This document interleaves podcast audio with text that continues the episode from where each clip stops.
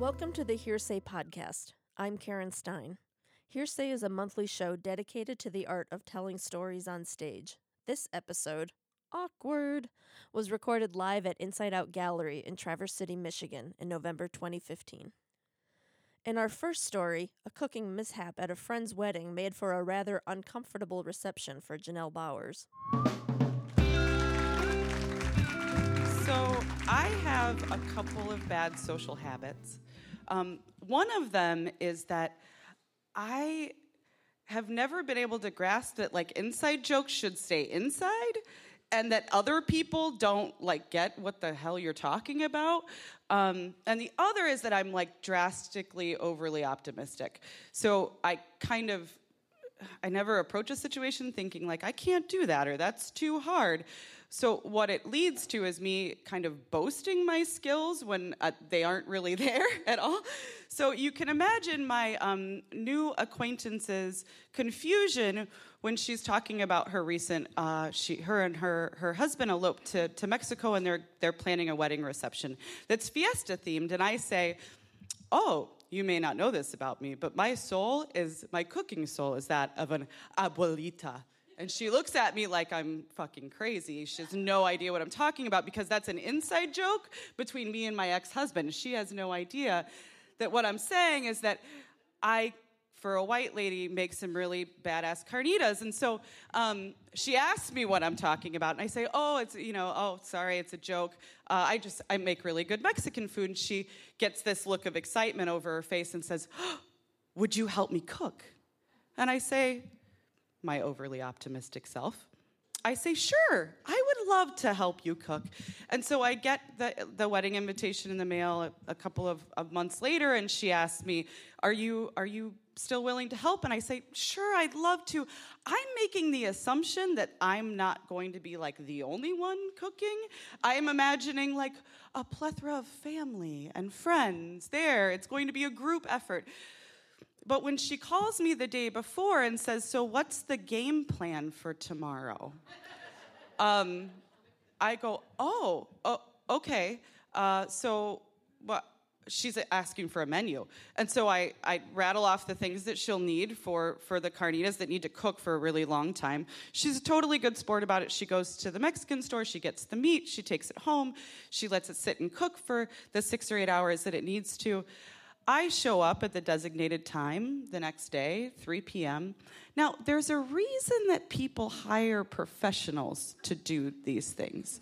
Um, I've cooked these dishes for like five people, but not like 70 people. So you also need like equipment, right, to cook for 70 people. Um, you don't just like willy nilly in like some little ass kitchen at this lady's house, like cook for 70 people. So I get there and I'm not a caterer. So I didn't even think to ask, like, do you have the right stuff? So luckily, minus counter space, she has most everything that I need to make the salsa verde, the guacamole. The meat's already cooking. It's on two uh, crock pots here. She doesn't, however, have the, the large rolled baking, aluminum baking dish that I need to roast the tomatillos under, under the broiler. But she says, I have these Pyrex pans. I say, okay, fine, that'll work. I'm resourceful. So I, I cut them up, I start roasting things, I'm, I'm prepping some other stuff. The, the meat, the liquid hasn't evaporated off the way that it needs to, and so I take the lids off. I have here, very small counter space. Here I have uh, carnitas, liquid is evaporating off. Here I have a, a, a food processor that I'm making salsa in.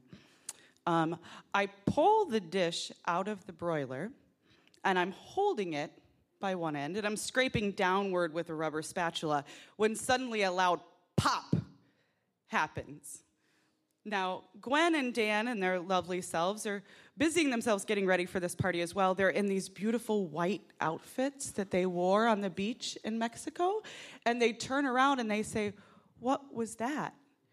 And I said, holding one large shard that was the handle of the Pyrex dish, looking at the glass that is just broken in all of the food for 70 people that are set to show up in an hour and a half.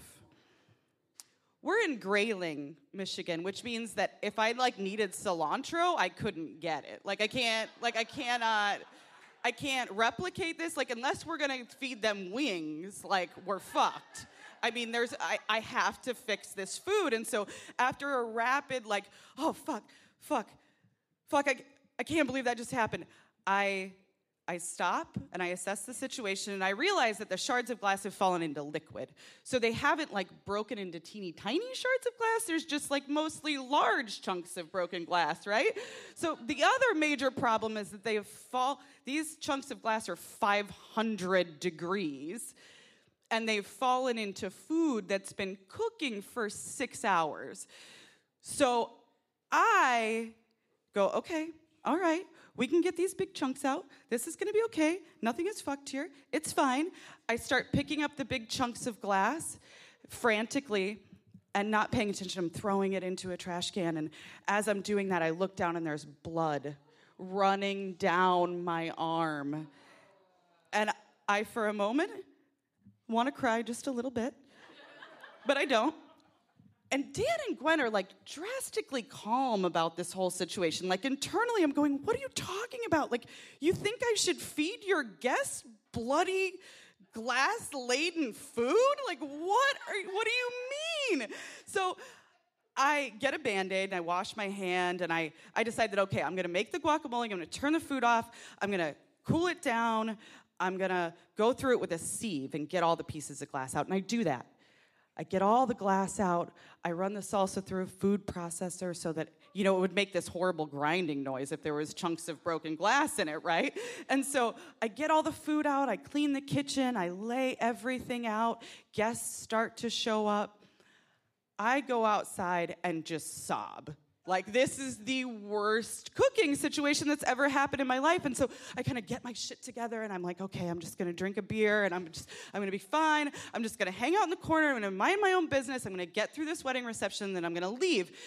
And I go and get my plate of food, which I'm picking at with a fork, looking for glints of glass. And, and everybody's complimenting the food. They're, they're going up to Gwen and Dan. They're like, oh, this is amazing. And, and they're saying, oh, Janelle, she did a great job. And they're coming up to me and saying, Chef, and I'm in my mind, I'm like knocking the food out of their hand, going, don't fucking eat that. You're eating bloody shards of glass. Stop now, stop.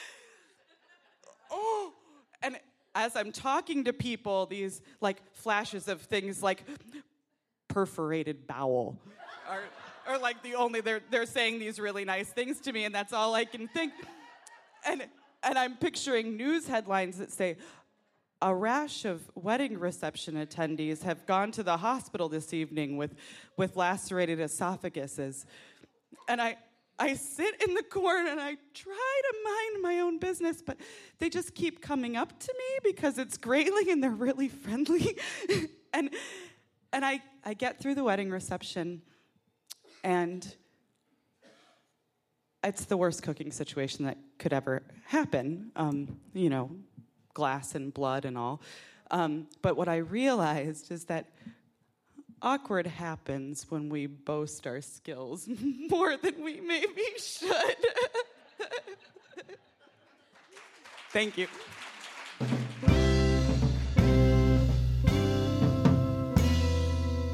Our next story, Larry Heitman was a bit of an awkward, teased teenager until a teacher helped him boost his popularity. When I was six, I had polio. And uh, I was out of commission for about a year and a half. And my mother homeschooled me, and she brought in a tutor once in a while to uh, kind of keep me up to speed. So when I finally got my braces off, uh, I slid right into the regular grade, which I would have been in, which was third grade. But I was wobbly, awkward, I guess you could say. And I was the skinniest kid in the school. So I got teased. Larry, don't stand sideways, we can't see you. That was kind of clever. Or my favorite one was, You can't go out on recess, Larry. It's too windy. You'll need an anchor. Well, that I thought was clever. Not bad. Then I wore uh, glasses, thick, heavy glasses, Coke bottle variety. So I got, hey, four eyes. That's real clever, fella. You can do better than that. and um, when I got into eighth grade, I got acne. I mean, really bad. Girls called me fish face. Thank you. Uh, I, I, never could really make the connection between acne and fish face, but I can tell you one thing I was not about to ask. But then things kind of started to level out a little bit. Uh, my mother brought this preparation stuff in a tube, and every night I'd put it on my face. The next morning I'd wipe it off. I continued this for about a year and a half. When I got into 10th grade, the acne disappeared pretty close. I mean, I had zits, but all the kids had those. That wasn't that bad. And uh, my dad, he was really thin when he was a kid. And he built a weight bench. And uh, it was in the basement. One day he said, Larry, let's go downstairs and dust off my old weight bench and get some muscle tone on you. I said, Yeah, that sounds good. And then I had a paper out to uh, build up my legs, you know. And he said, After you deliver your papers, uh, stop by the ice cream shop and get yourself a milkshake. And put a little meat on your bones. I said, That sounds good. And I used to see this optometrist, Dr. Seth. I saw him about once a year. And uh, he said, Larry, your eyes are actually getting better. And he said, uh, We can make lenses thinner too, plastic, new technology. So I said, Yeah, that sounds good. And then he said, Do you know who Buddy Holly is? I said, Buddy Holly? You mean the rock and roll singer? Yeah, you know him? I said, Yeah, I know. I like his music. He said, Well, he's tall and thin like you are. And uh, in fact, you look a little bit like him. And he said, These uh, frames, they don't do you justice. He said, You would really look good in a pair of Buddy Holly glasses. So I thought, Yeah, okay. So uh, when they came in, I tried them on. I looked at them and I thought, in the mirror and I said, Yeah, different. You make me look kind of interesting. But what was interesting is when I got into uh, 11th grade, I had a a literature teacher. His name was Enrico Elmirante, and he was a cool guy. I mean, he had a swagger about him, and he's a good looking guy, great sense of humor, and a good teacher. And he loved poetry. And I did too. I really did. My dad and I used to read it back and forth when I was sick.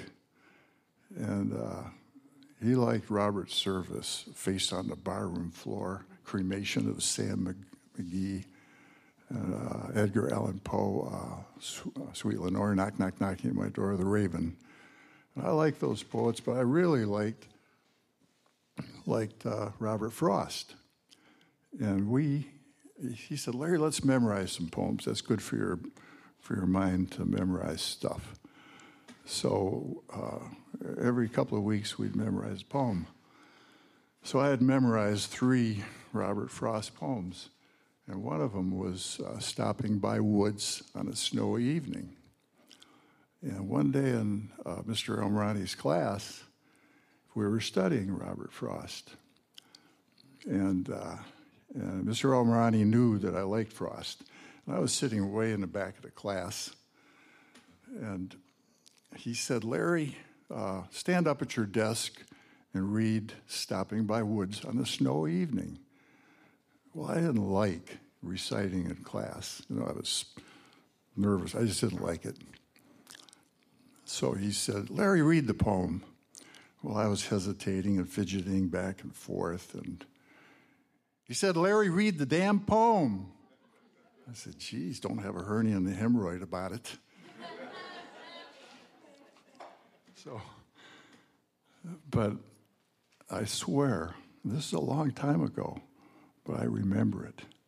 I could feel something go through my body. It relaxed me, almost electric. It was amazing. And I sort of relaxed. I was still kind of chuckling to myself when he was telling me to read the damn poem. So I figure, well, if I'm going to crash, I might as well go down in flames. So I walked up to the front of the class. I walked right by Bob Phillips. He's my best friend. Uh, he's born in Scotland. I left my book on my desk. He said, Lottie, you forgot your book. You want to borrow mine? I said, I don't need it, Bob. So I stood in front of the class and I looked out at the kids and I thought, what the hell? These kids are no better than I am. And I said, uh, Stopping by Woods on a Snowy Evening by Robert Frost. Whose woods these are, I think I know his houses in the village, though. He will not see me stopping here to watch his woods fill up with snow. My little horse must think it queer to stop without a farmhouse near between the woods and frozen lake, the darkest evening of the year. He gives his harness bells a shake to ask if there is some mistake. The only other sound's a sweep of easy wind and downy flake, so beautiful. The woods are lovely, dark and deep, but I have promises to keep and miles to go before I sleep miles to go before I sleep. I walk back to my desk thinking rather proudly of myself. But we had this dance in school. It was uh, Sadie Hawkins' dance. It's where the girls can invite the guys. I had never got an invitation. But Norma Newell, she was in our lit class. She was one of the girls that called me fish face. She asked me to go to the Sadie Hawkins dance. I said, Yeah, sure. And then a couple days later, Nancy Lucas, uh, she was in that lit class too. She's the prettiest girl. If I got within 10 feet of her, I would blush. yeah, other things too.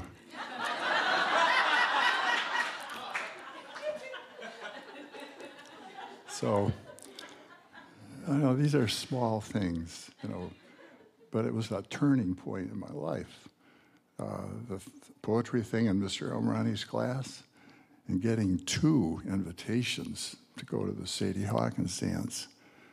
Uh, they're small things, but sometimes little things are uh, the most important things in your life. And uh, I never looked back. I didn't have a whole lot to look back to, except I had two great parents and a couple of really cool brothers. But the thing I remember most about polio, when I was seven, Dr. Scott came into my room and said, Larry, the polio virus has finally decided to leave your body. What do you say we take your braces off? So I said, Yeah. And uh, so he took them off and set me on the floor next to my bed. And he said, See if you can walk over to your mother. So I stumbled across the floor and fell into her lap. But I could feel my legs. I could feel my legs under me, and I knew I could walk. My dad got home from work, mouth's dry. He said, Larry, what do you say? He didn't say that. He, he went up and got my braces. He took them out in the backyard. And he built a fire. And when the fire got going, he laid the braces in the, in the fire. And the three of us stood there watching the fire burn away the pieces of wood, rubber, and leather, just leaving a small pile of metal uh, and hinges. When the fire cooled, he dug a hole through the ashes and he laid the braces in the hole. And a couple days later, he planted a tree in that hole. And over the years, I saw that tree grow straight and tall as I imagined the roots winding their way down through the pieces of metal that used to be my braces. Thank you.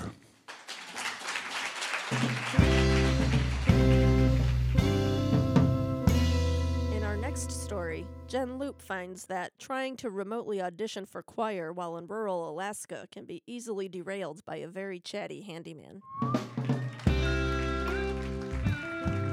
Bent. almost all of last August in rural Alaska, um, a very small town north of Juneau. I went up there in a way to save myself. I was lucky that I had an opportunity and a place to go, and I did some work there. Um, but I was dealing with a lot back here, and so I was I was overwhelmed with work and a lot of emotional struggles, and so this was an escape, but also a, a place where I could you know feel a little bit more peaceful and get some forward momentum. Now what I didn't realize is what I really needed was a different pace of life. And this town offered that. It's a town of 2,000 to 3,000 people. Uh, it took me a few weeks driving around before I even noticed they don't have a stoplight. There's nothing mechanical that is making this, you know, the pace of life go on. Uh, they had internet and phones. However, they would cut out every few days because this was on the cruise ship circuit. And so every time, like, all the thousands of people would come into town, then you couldn't call people anymore. And so this was great though, because here I get very tense about schedules and like, you know, if you're late to something, you know, the person is a little upset with you. And up there, you know, the person that you're supposed to meet is probably like fishing or picking berries, and they're all okay with that. And you know, you have your own life, and there's a sense of community, and everything was was really really good. Um, and it took me a while to ease into it. But um, the one thing I had to do on a schedule for back here, I'm in a choir in NMC, and I had to record an audition. And since I was going to miss it, um, I was allowed to send in a recording. This was all internet based, a very cool program. But I was I was getting more anxious about this because I knew I needed it when I came back because this is one of these things that um, I value in my life. And yet I'm like, okay, what if the internet goes out and I don't know how to use this program? And she doesn't even have a piano.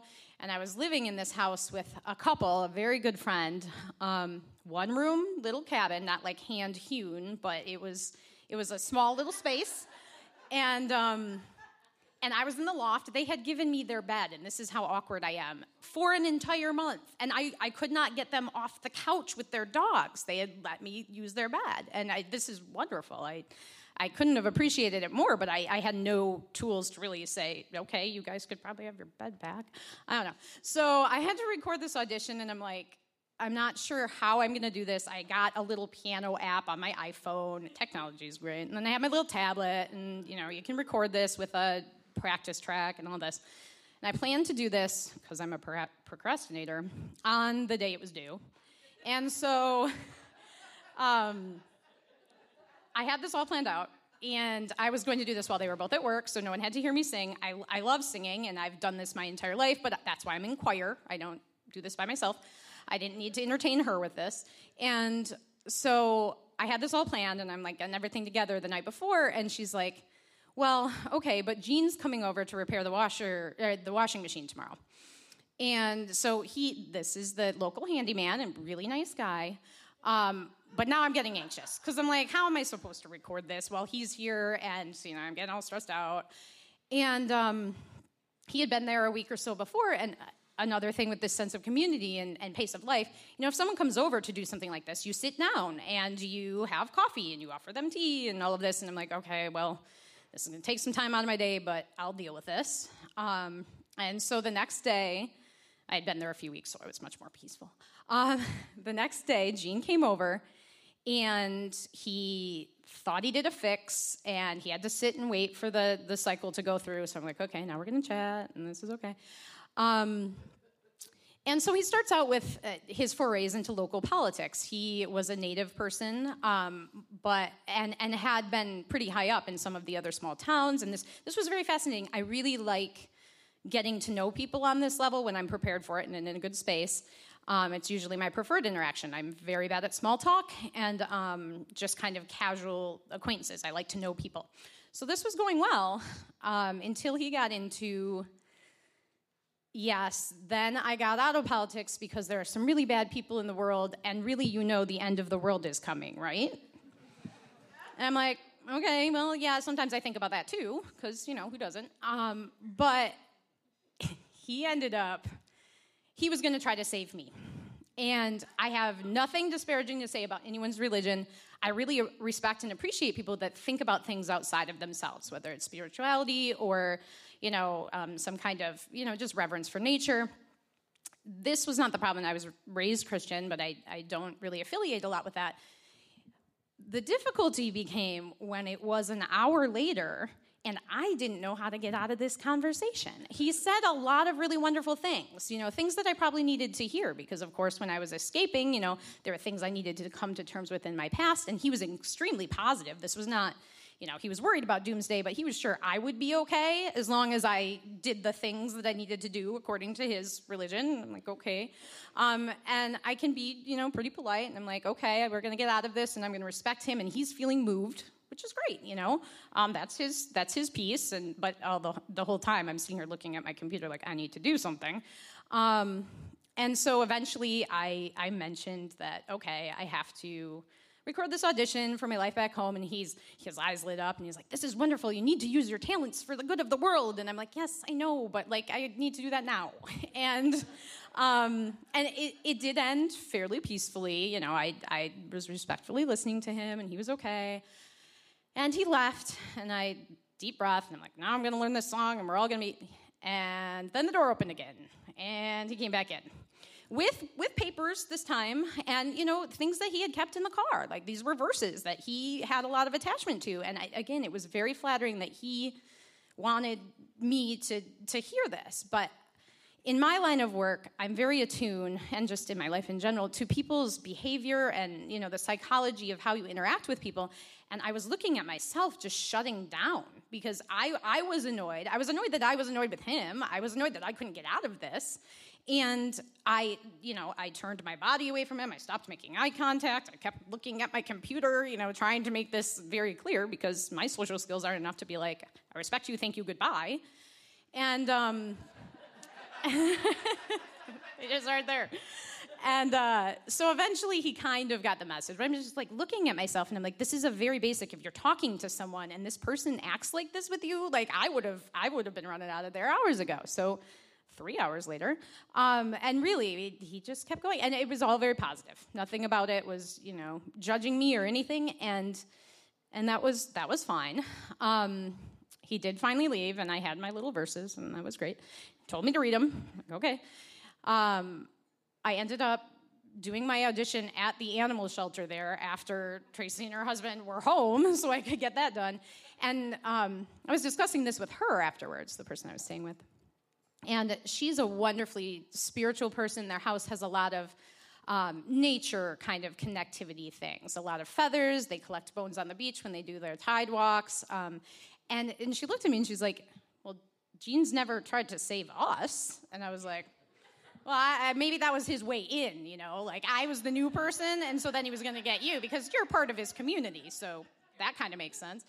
Um, but I was thinking about that, and I was I was thinking about yeah, I guess that's kind of flattering. He saw something in me that he thought the world needed, and that, that is great. Um, but it, it, gave me this idea since I've always been so anxious and overanalyzing, and I'm always thinking about how I'm interacting with people and what they're thinking and what I'm thinking, and at least it's given me an ability to get get myself out of those situations mentally, where I can sit and think I am getting something out of this, and he's getting something out of this, and even though I'm horribly uncomfortable, there's still something that can be taken away.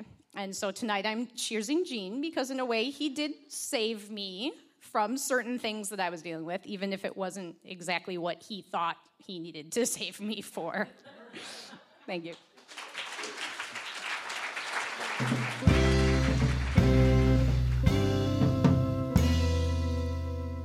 Nancy Baker knew her father in law was careful with his money, but he still managed to surprise her in just how thrifty he could be.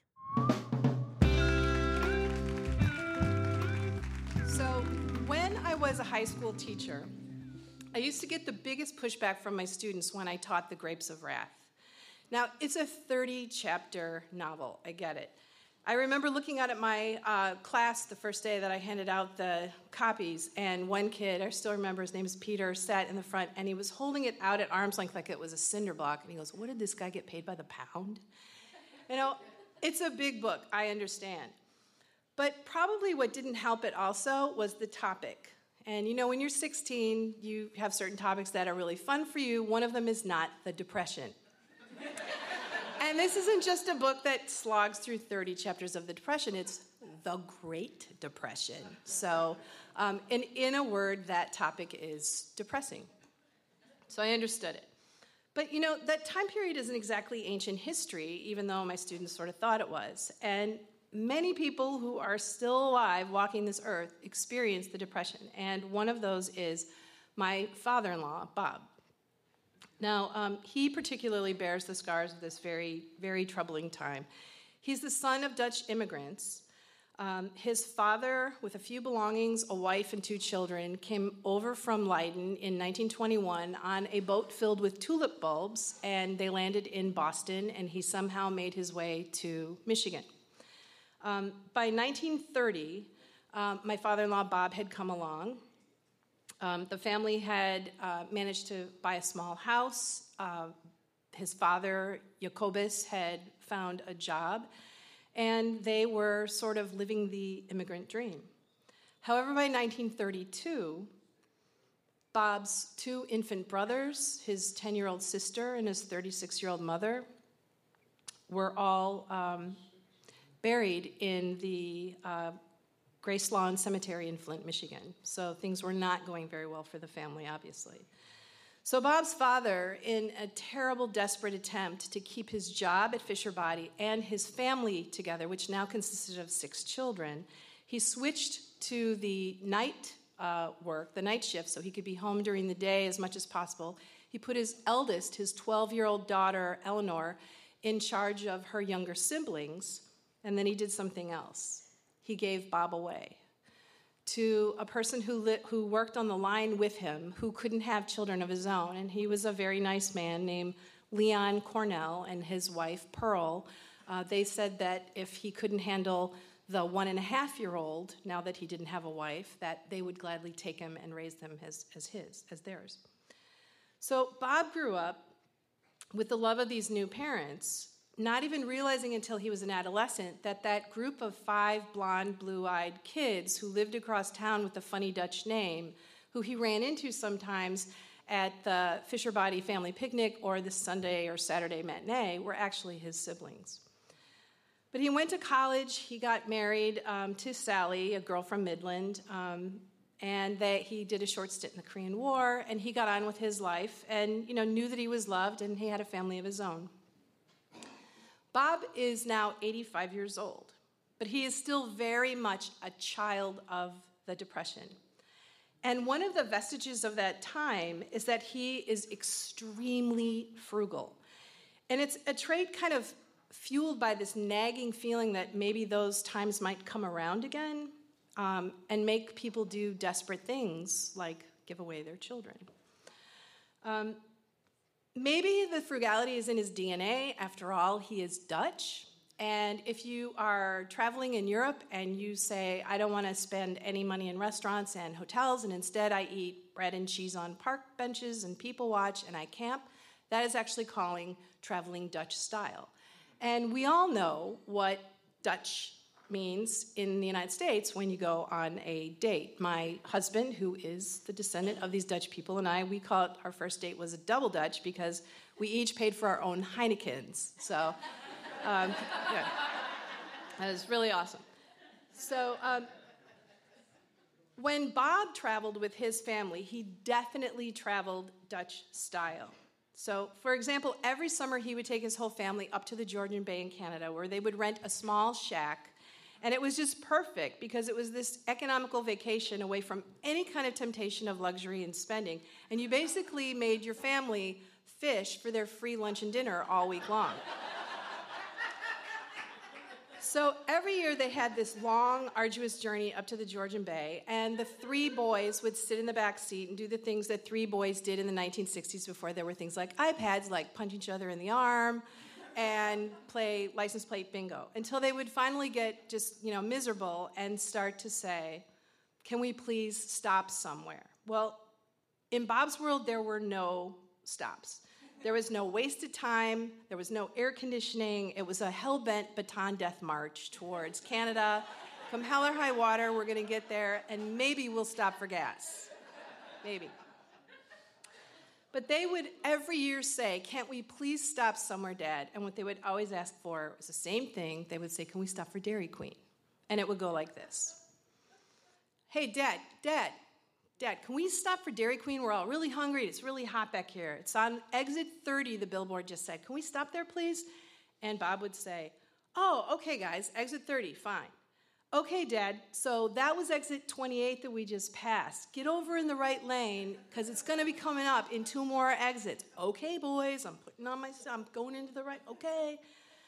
Okay, Dad, that was exit 29. Put your signal on. The exit 30 is coming up. There it is. Look, guys, there it is. There it is. There, Dad, Dad!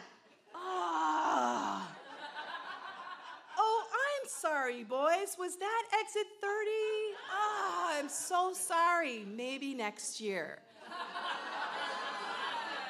there was never a next year at Dairy Queen on any road trip of Bob's. Years later, again at school, uh, when uh, my now husband and I had had a lot of library time, and he decided that it was time that I meet his family. He said, Hey, you know what? My family's driving up, and then they're going up to Canada where we always go fish. And I was, Ugh. And he said, They really want to meet you because they know that we've been dating for a few months. Um, so they want to take you out for dinner. So in the early 1980s, if you attended school at one of the uh, large state schools here in uh, Michigan, you went to Pretzel Bell if your parents were paying, which is probably the worst name for a fine dining restaurant I have ever heard. Because as far as I could, it, they had no pretzels and it was nothing like Taco Bell. I don't know why it was called that, but that's where we went. So we were there having Pretzel Bell and we were enjoying this nice meal. And, but when, when the waiter came over and said, Does anyone want any coffee dessert? Bob shooed him away in disgust, like, No, no, just a check. Like the guy was asking if we wanted after dinner bong hits or something. so I thought, what was up with that? Like, clearly no one's having anything other than their meal. And um, so we go out into the parking lot and we're exchanging our, like, nice to meet you niceties. And Bob looks at me and he goes, Did you notice I used my credit card for that? I said, Well, no, I didn't, sir, you know, um, but great. And he said, Well, you know, when I use my credit card, there's a chance that either the restaurant or the credit card will screw up, and Missy, that meal will be free. like, okay. so I didn't really understand the depth of Bob's parsimony until Pearl, his adoptive mother, who had um, been really the only mother that he ever knew since his mom died when he was like a year and a half old, um, she passed away, and something very weird happened in the family. Bob and his wife Sally, and my husband's youngest brother, Bob, uh, Rob, were all living in Washington, D.C. at the time, and Grammy Cornell, as she was known, was in her late 80s, and she was there in a nursing home prior to her passing away. So my husband and I got our call. We received the call that Grammy has passed away, and we get the plan. Um, Bob and Sally and Rob are all going to get in the car and they're going to drive to Traverse City because um, the funeral is going to be in Traverse City, and Grammy Cornell wants to be buried in the Cornell family plot in Buckley. And we said, okay, we're really, really sorry for the loss, and we'll be up there, and let's all meet at, at a hotel somewhere in Traverse City, and we're happy to pick you up at the airport. Well, Bob was like, there is no freaking way that um, he's going to buy three round trip tickets at the last minute in peak season July for his family to come out there. Um, and, you know, why spend a few dollars when you can put everyone into the car, pack a, a cooler full of warming sandwiches, and drive 760 miserable miles in one day. So that was the plan. So my husband and I drove up from Chicago and we met at the hotel as planned and we pulled in and just a minute later this big car pulls in. And you know, meeting up when there are um, funeral arrangements is never easy, it's never fun. But we noticed as they pulled in that they were driving a large white conversion van. And I looked at it and I could tell it was them driving it, and I went, huh. I said, when did they buy a conversion van? And my husband goes, they didn't. They don't have a conversion van. So Bob gets out of the conversion van, and he's got this strange, determined look on his face, and he won't make eye contact with us. Sally gets out of the other side and throws us a look that can only be summed up by wine, please, now. So my husband says, Where's Rob? Did he end up not coming? Um, without a word, Bob goes around to the back of the conversion van and opens up the big back doors, and out comes Rob bundled up in fleece. My husband looks at me and goes, What is going on? Why are you in fleece? It is 90 degrees. Why are you in this van? There aren't even any seats back there. He goes, Oh my God, did you ride in the back of the van in that broken lawn chair that dad bought at a yard sale for a nickel? And Rob looks at it and goes, and thus ends the ride from hell. And then we look, and that's when we saw the box. Now, it was a sturdy cardboard box, about seven feet long and about three feet square. It was the kind of box you might put golf clubs in to go to Hawaii. Only there was no trip to Hawaii, and there were no golf clubs. Grammy Cornell was in the box. So, you know, you can look at this story two ways.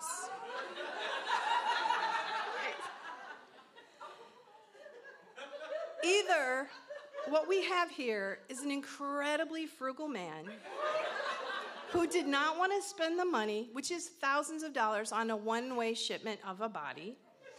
Um, and that maybe he personally bribed an undertaker in DC to illegally release an unembalmed corpse, put it in a box, rent a van, and drive like a bat out of hell across the country with the AC crank before Grammy spoiled. We later heard that the mortician in Traverse City met him with an expression on his face of astonishment that um, was similar to one that might be if you had smuggled plutonium out of Virginia. Or the other way you can look at it is that the depression has some lasting effects on people. Maybe Bob just wanted to be with his mom a little bit longer.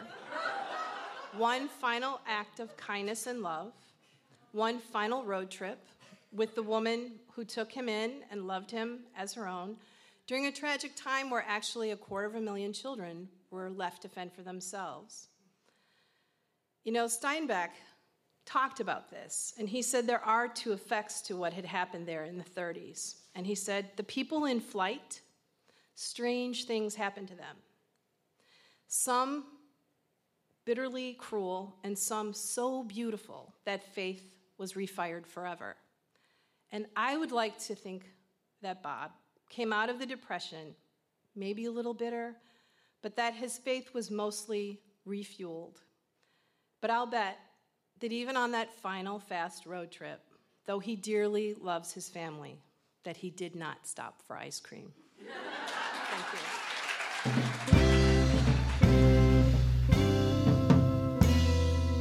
Crystal Frost Anderson discovered that there is so much awkwardness in visiting a prison for the first time.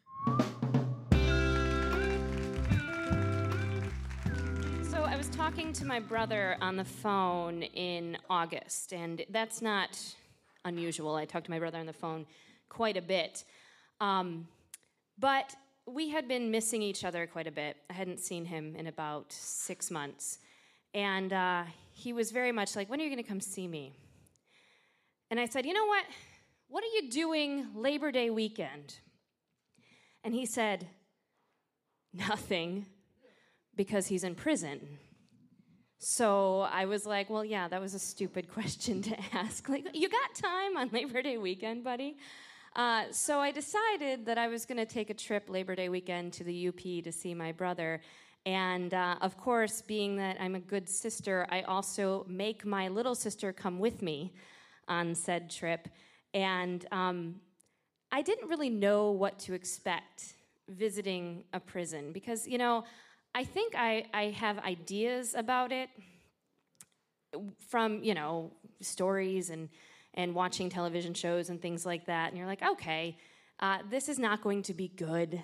It's prison. It's not great. So I do a lot of Google searches. I realize that I actually have to get clearance from the state of Michigan to go be a visitor at a prison. So I'm like, wow, there's a lot of work involved to do this. Um, I do get the said clearance. Everything goes okay. And we decide that we're going to leave really early in the morning. Because the thing about prison visitation is that once you get there, kind of like prison, y- you have to stay. Like, you can't just leave. I couldn't be like, well, hey, buddy, your 30 minutes are up. Um, now I'm going to go to Tahquamenon Falls. That just doesn't work for the guy that's like, I haven't seen anybody else in six months. So um, I decide that we're going to have to do the whole day because they don't kick you out of visitation in prison. Um, it starts at 10 a.m and it ends at 8 p.m. And as long as there's not a huge line of people, you get to stay the entire day. So that's exactly what we set out to do. We got in the car very early, uh, my sister and I, and we didn't really talk about what we were going to do the whole way. So it was kind of awkward. It was like, oh, so how have you been? What's new with you? What's going on? Oh, isn't the it's, the bridge is beautiful? The UP is beautiful. It's gorgeous. And yet, right about I don't know, 30 miles or so outside of Newberry, I'm going, well, there should be some sign that says, do not pick up hitchhikers at some point, right? like, that's gonna happen because that's what I've seen in the movies. And I'm pretty sure that that is what's gonna happen. So we are like, yeah, sure, we're, you know, we're gonna be seeing that soon. And instead, we get into Newberry, and there it is gas station, school, fire station, prison. Right there. And I say, Well, the building is quite lovely. and my sister looks at me, kind of like the way that you look at somebody who's, who's really trying to make the best of a kind of shitty situation. She just sort of looks at me, and then I turn the corner and I see the yard and a lot of people in the yard. I say, There they are. Oh, look at them.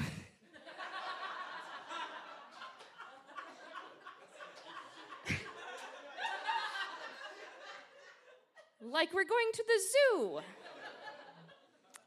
And my sister says, Do you think he's in there? To which I respond, Well, I hope so because otherwise we have a very much larger problem on our hand. And then, as we're parking in the, uh, in the parking lot of the Newberry Correctional Facility, we just start to laugh.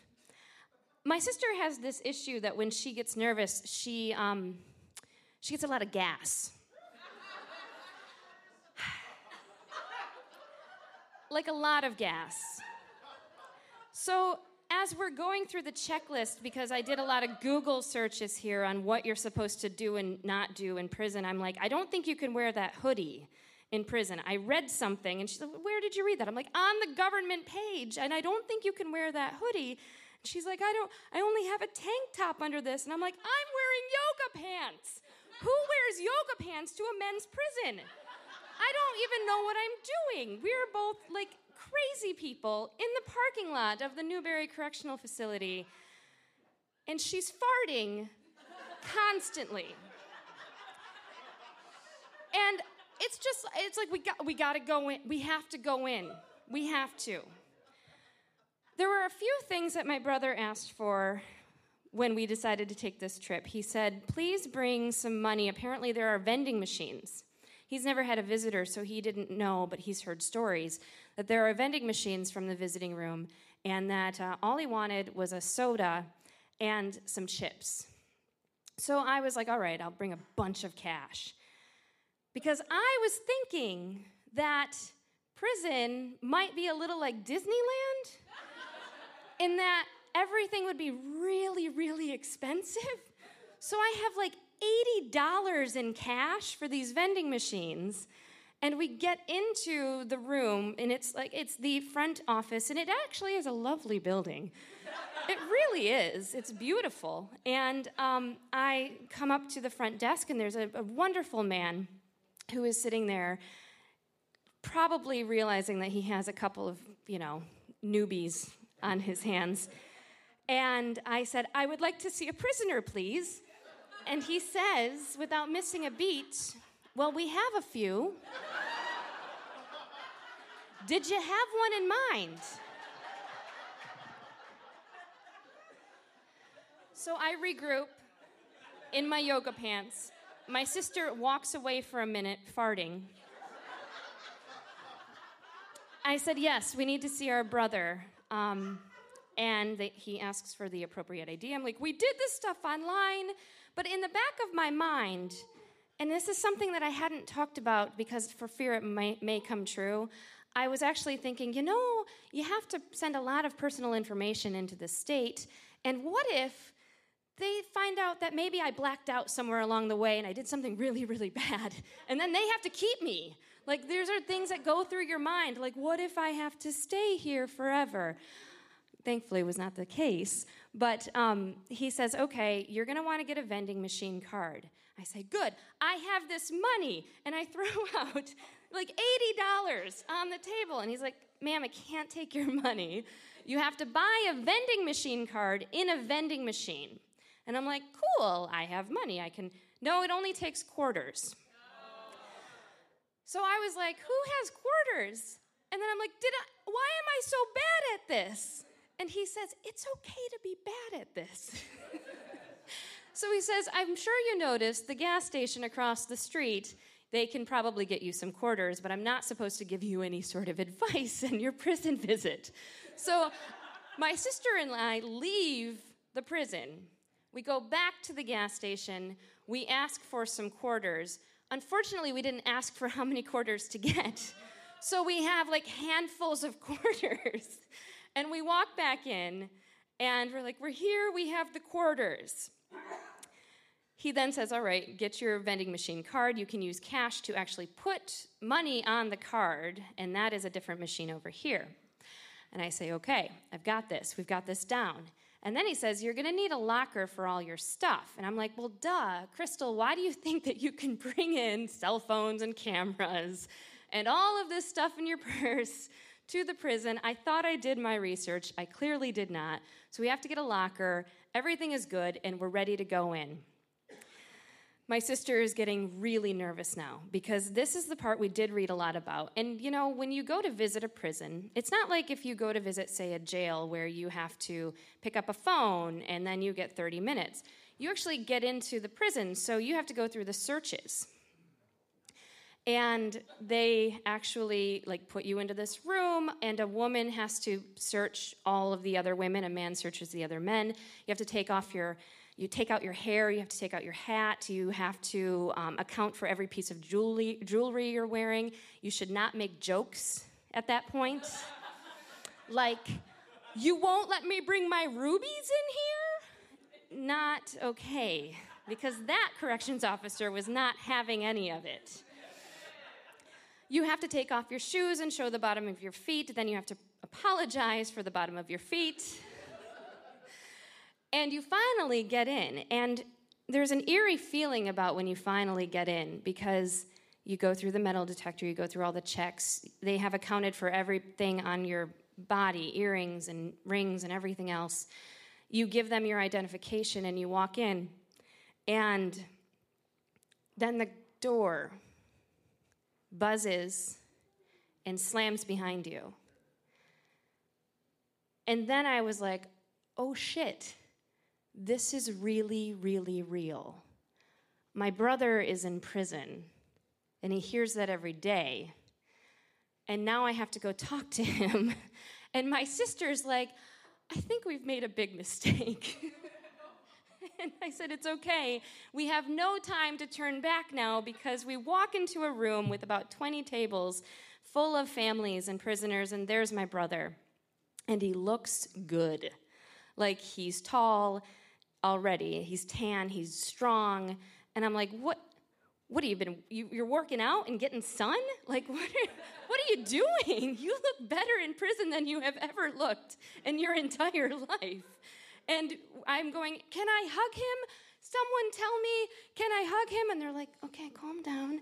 You can have one hug at the beginning, one hug at the end. We sit down after the embrace, and then I was like, So, how's it going? like, how do you start a conversation at that point? But we did talk.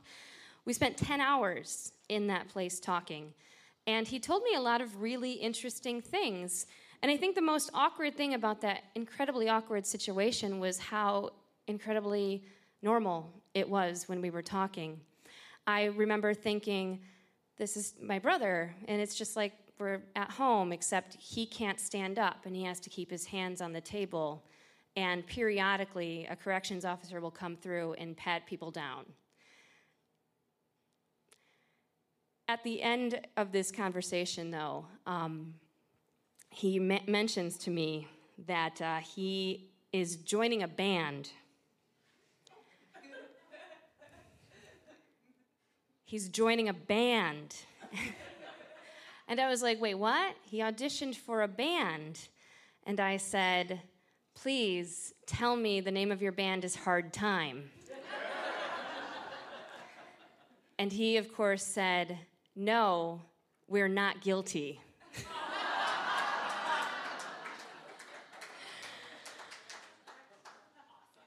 over and over again, the jokes were rolling through. It was, it was this intense, intense moment.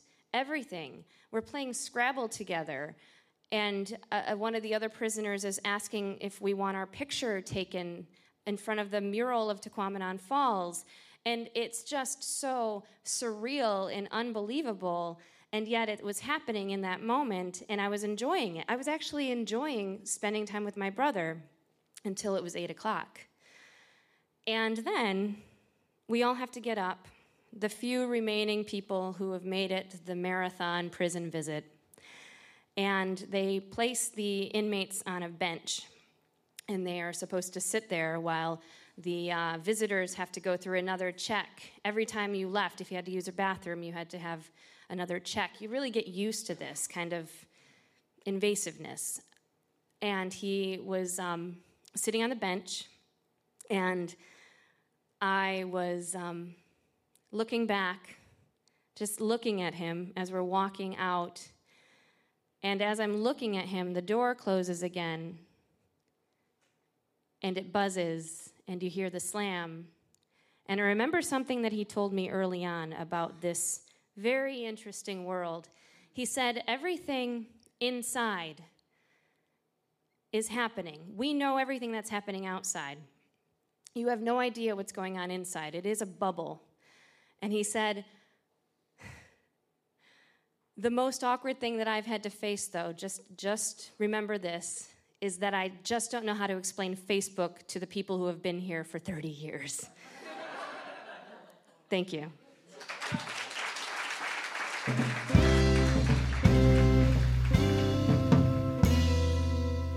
Wasn't certain, but Stephen Hull tells us that he thinks he may have committed a serious etiquette breach at a storytelling conference.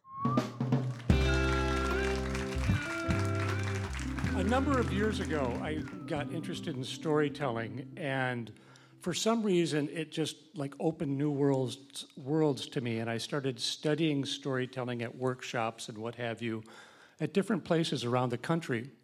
And after having told stories and learned about stories, um, kind of in this area, I decided that I wanted to go to Boston, where there was a big storytelling conference called Sharing the Fire. And um, it was neat to go to a big city, get out of here, and see something different. And there were a lot of kind of well known storytellers in that world. Um, I was scheduled to tell a story that I had written in a workshop there. And um, I was excited about it. But before I got to tell my story at the workshop, um, I was able to attend some other workshops at that conference. And so the first workshop that I went to that day was called um, First You Listen and Then You Tell. And I thought that that sounded really good. That sounded like an equitable thing that I would listen for a while and then I would get a chance to tell my story. You know, and since I had sort of discovered storytelling, I mean, it had been it had been a way of making sense of kind of a crazy life. It was a way that um, put some meaning and some order into my crooked path. And so I was really motivated to tell stories. Um, and so I entered, and the presenter was a pretty well known uh, storyteller from Toronto. And he came and he stood at the front of the, of the lecture hall, and um, he was a slight man with dark hair. And he held a colorful stick.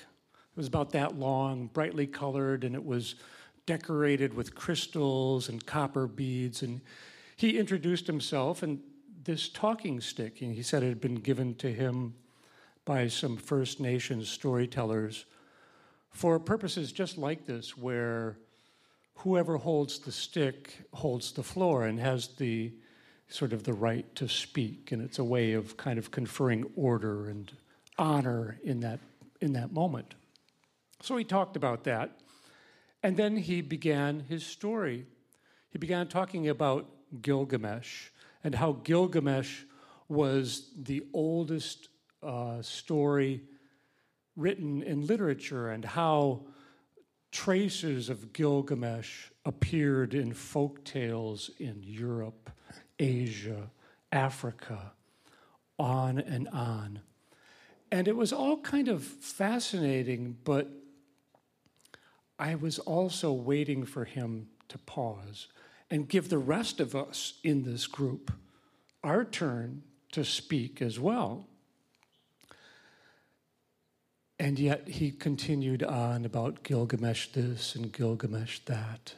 And I started thinking, you know, I don't know if the rest of us are going to have an opportunity to tell our stories or not. And it went on and it went on. And I was thinking about how, you know, sometimes you needed to just. Um, lose your way and step forward into that place where you've lost your way and to just do something different. And so I had this idea and I just said, well, I'm going to just ask for that stick. And so I raised my hand and I said, Excuse me, may, may I hold that stick? And he looked at me and he was like he was kind of surprised, but he said, he came over and he handed me the stick. And I had seen talking sticks, I knew how they worked. And I said, You know, I don't know Gilgamesh from pot roast, but I do know something about the healing power of stories. And all of a sudden, it felt like my, my foolish tongue had just taken over. And I started my spiel about how I had spent years at 12 step tables and I had listened to people tell their stories over and over again until they no longer needed to tell them and they moved on. And I told them about how I had, you know, been in therapy so long that trying to discover my story and trying to put it forward and that I didn't know anything about Gilgamesh, but I was here to tell you that I knew something about storytelling and the power of healing stories. And I looked around, and there were a, a couple of friendly faces. There was a smile here and a smile there, but mostly there was murder in those eyes of people looking at me. And I watched a small, wiry woman stand up and she kind of stomped over to me and she looked up at me and she said, We don't want to hear your stories. We want to hear about Gilgamesh.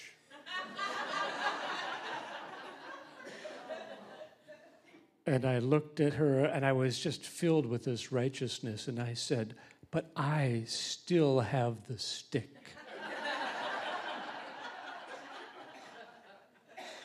And her face kind of twisted as if it was filled with bile. And then she just kind of turned and slunk back to her seat. Well, I said a few more words, but I kind of ran out of things to say, and I just gave the stick back to the presenter and I sat down. And he studied me for a moment. And he turned and he said, Now, where were we? uh, Gilgamesh. And he continued for another 20 minutes talking about variants of Gilgamesh this and Gilgamesh that. And in my chair, I just kind of sunk into this. I melted into this mass of shame and embarrassment. And I felt like such a complete fool. It was like, how had I misread this whole situation so completely? You know, didn't I mean, the workshop said first you listen and then you tell. I mean, this, wasn't that what we were doing? And he just droned on and on, and I just, I felt terrible. I felt like such a complete idiot. Finally, you know, the workshop came to the end, and everyone was filing out of the room into the hallway. And I followed, you know, I, I emerged into the hall, and then I saw this woman, this short woman with long gray hair, and she was beaming at me. She looked at me and she said, You did it, babe, you did it. You broke through the veil and you claimed your own story. And she came up and she gave me a big hug. I was astonished. I didn't realize it at that moment, but I had found a kindred spirit.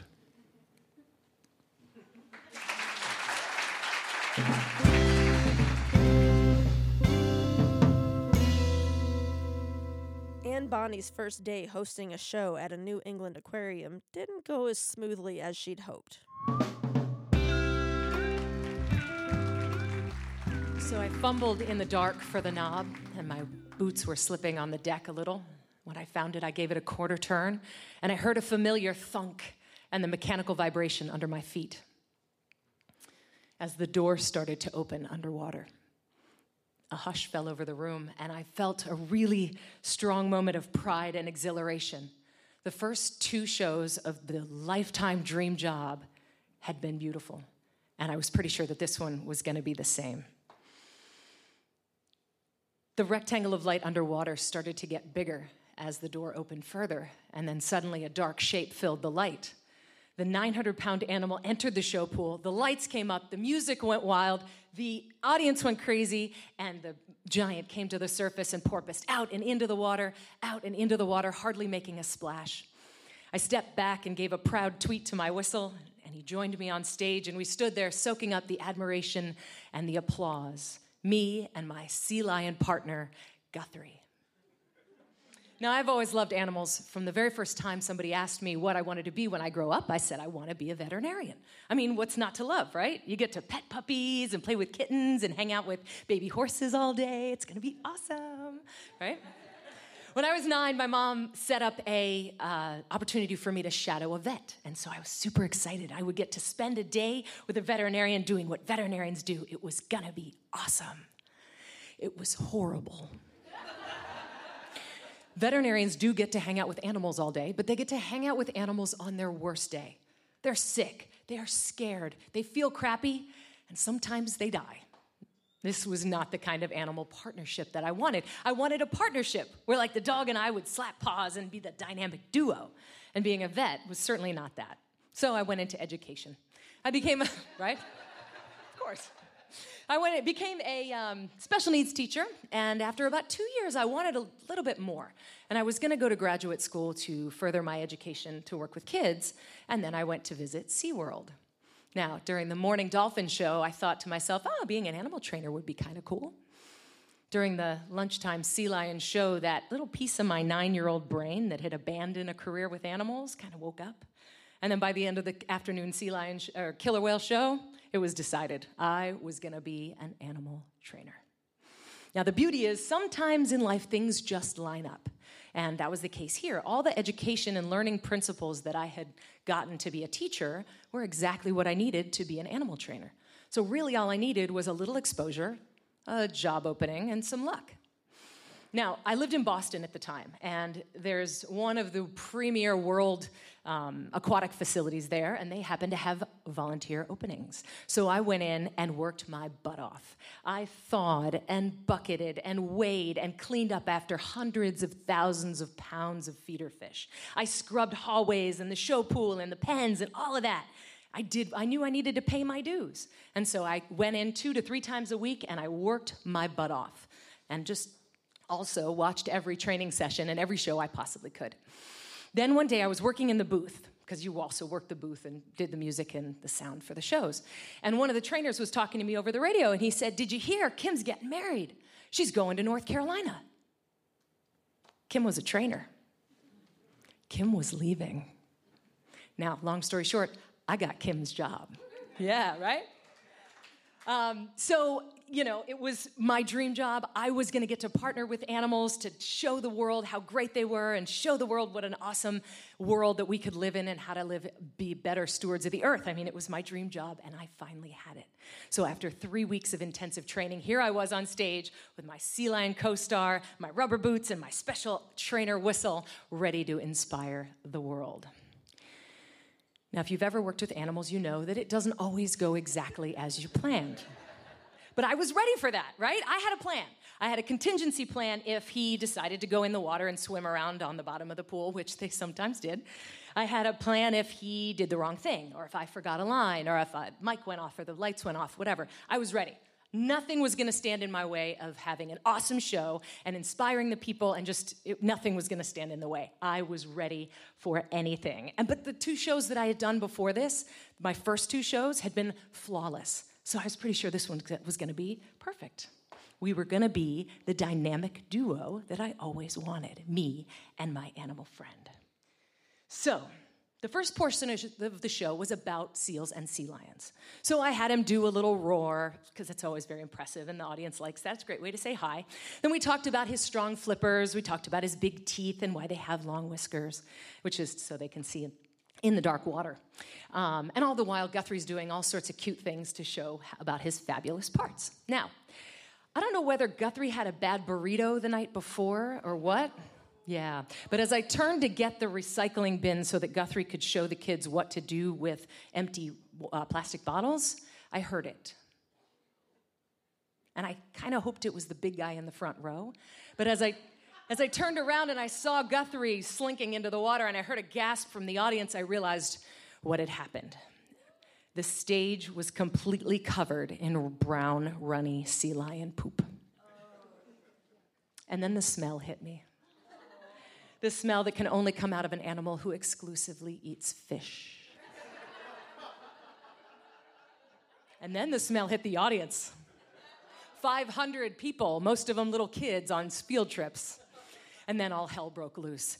Ew! From everywhere in the audience, every corner. The sight alone was enough to make you gag. The, the, the smell was life changing. And there I stood in my special rubber boots and my special whistle, no animal, on the first day of my dream job with 30 gallons of fishy, stinky poop.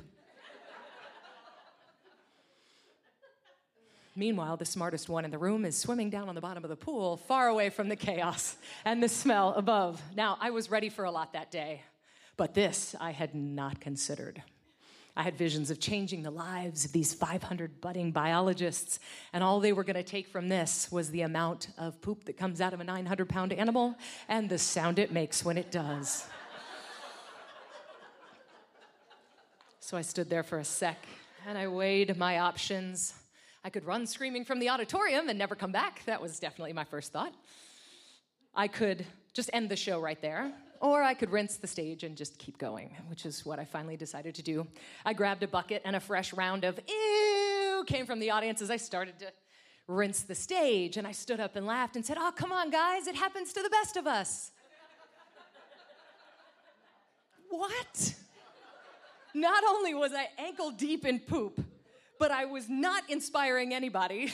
and I'm saying stupid shit like it happens to the best of us. I mean, in 30 or 40 years of performing, I've never pooped on the stage. I don't know about you.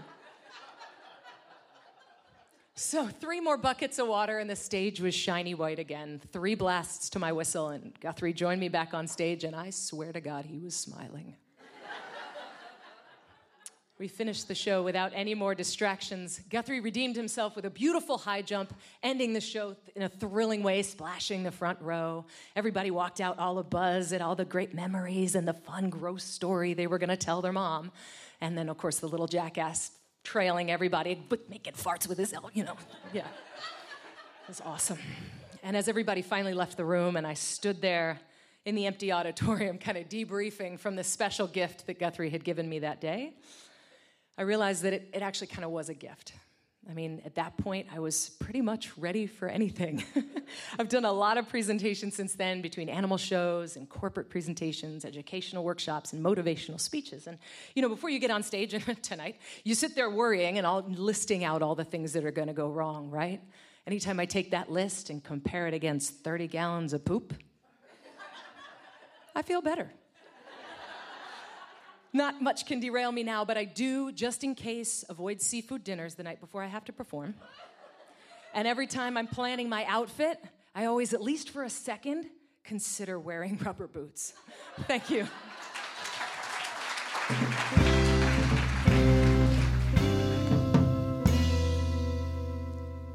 In our last story by Elon Cameron, it's the first day of college and there is so much promise in the air. What could possibly go wrong? It's a bright fall day. It's the first day of school. It's the first day of college. It's my first day of college. I'm not really sure if it feels any different than high school, but just to be safe, Trisha is meeting me in front of the art building as a touch point. Thank you, Trisha. I'm wearing my birthday dress, an Empire waist number with sleeves, my Dr. Martens boots, and a short jacket. I'm listening to a mixtape I've been working on. The current title is In the Absence of Self Esteem, Listen to This.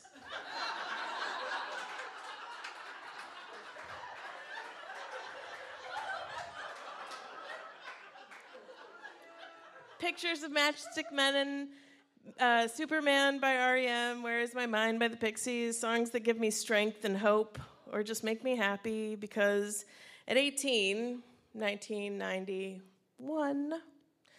I need a full blown pep rally to leave the house in the morning. But on this day, this day, I felt attuned the subtle warmth of the sun, the temperate air. I'm walking to college. This isn't high school. I'm mildly delighted. I am slightly beaming. I cross at a major intersection and someone honks. They must be able to tell. I wave excitedly. This is clearly going to be a great day. Hey!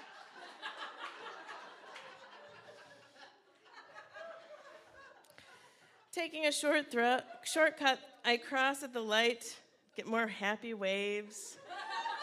Hi! I'm going to college! Someone even honked. How did they know? They walk onto campus, pausing and thinking, I hope this is the moment that everything gets better. I felt that way, honestly, earnestly, at the beginning of every school year, no matter how horrific my current situation was. Like fourth grade, sorry, mom. In the midst of my parents' dramatic and drawn out divorce, my house that my mother and I lived in burned to the ground. Two weeks later, school started. And I was already getting A's and mastering the popularity puzzle, at least in my mind. at least on the first day. The first day was magical, it could be anything. Maybe that's why I love January 1st and Rosh Hashanah so much, because New Year's Day has a special kind of magic to it. You can feel the potential of an entire year laying itself bare in possibility at your feet. My first year of college was pretty awful, in fact, peppered with a couple of minor successes and moments of good fortune. I published a couple of my photographs. I met my friend Shane. He was sitting in my friend Rachel's room and was like, Why are, do you always smile at me? and I just said, Because I think I like you.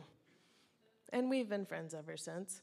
So, my undergrad experience was laced with major depressive episodes, a stint with agoraphobia, that was super fun and a daily generalized anxiety that I was completely unaware of and was entirely undiagnosed until my 30s. I know this now. I've done 12 years of therapy and seen many experts since then. I have this hilarious paradoxical tendency because I'm endlessly optimistic and horribly disappointed pretty much all of the time. So perhaps that's just me being an immature jerk, but maybe in some way it's just the human experience. I'm not totally sure yet. But the first day of school has a special shield against disappointment, an immunity, perhaps. It's a day of promise, a day of starting fresh. Well sharpened pencils, you're with me, I can feel it note paper that sticks together when you crack the notebook open, and an outfit you believe in. So I'm wandering through campus, only excitement. There's no one I'm avoiding here. This is my school, my new school, and I'm a big kid now. And it really felt that way. I really felt like I was marching into my bright future. People are happy here, smiling and laughing, continuing the fun, nodding to say hello, and it all feels pretty good. I like the campus, these tall, enormous trees, a strong natural presence. It feels comforting to be so small in time, reminded that we are but a moment to these barked giants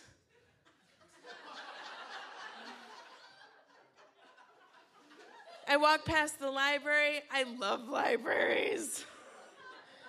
Continuing onward toward my destination, I am really grateful for Trisha. She is the kind of friend, yes, let's all have a round for Trisha Bowden. She is the kind of friend who will tell you it's going to be okay and then makes it okay. And it's not just that they're there, it's okay, kind of okay. It's like, okay, I've got a five part plan, and this is how it's gonna go, and you're gonna be okay, and it's gonna happen, or else I'm gonna kill someone. And you're like, yes, I'm on board. and so I've made it. My first checkpoint of my adult educational career. And I see Trisha and I think, I wonder if I'll be a visiting professor here someday. I sure can imagine that. But Trisha's face is all twisted up in this laugh that looks like she's smelled something funny and awful. And she goes, Oh, sweetheart, your dress is entirely tucked into your tights.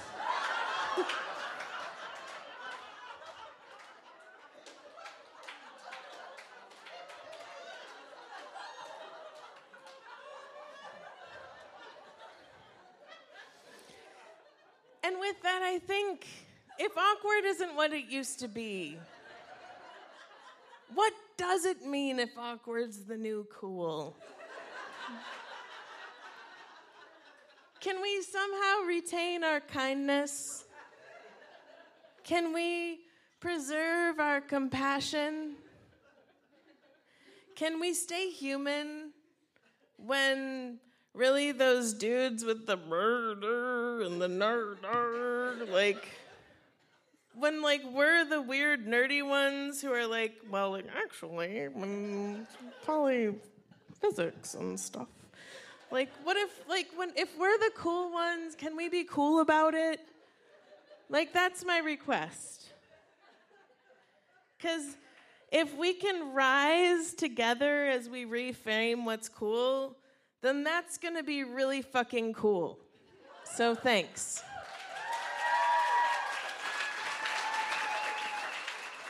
Hearsay is a live storytelling show staged monthly in Traverse City, Michigan. Our podcast is produced by AJ Scott.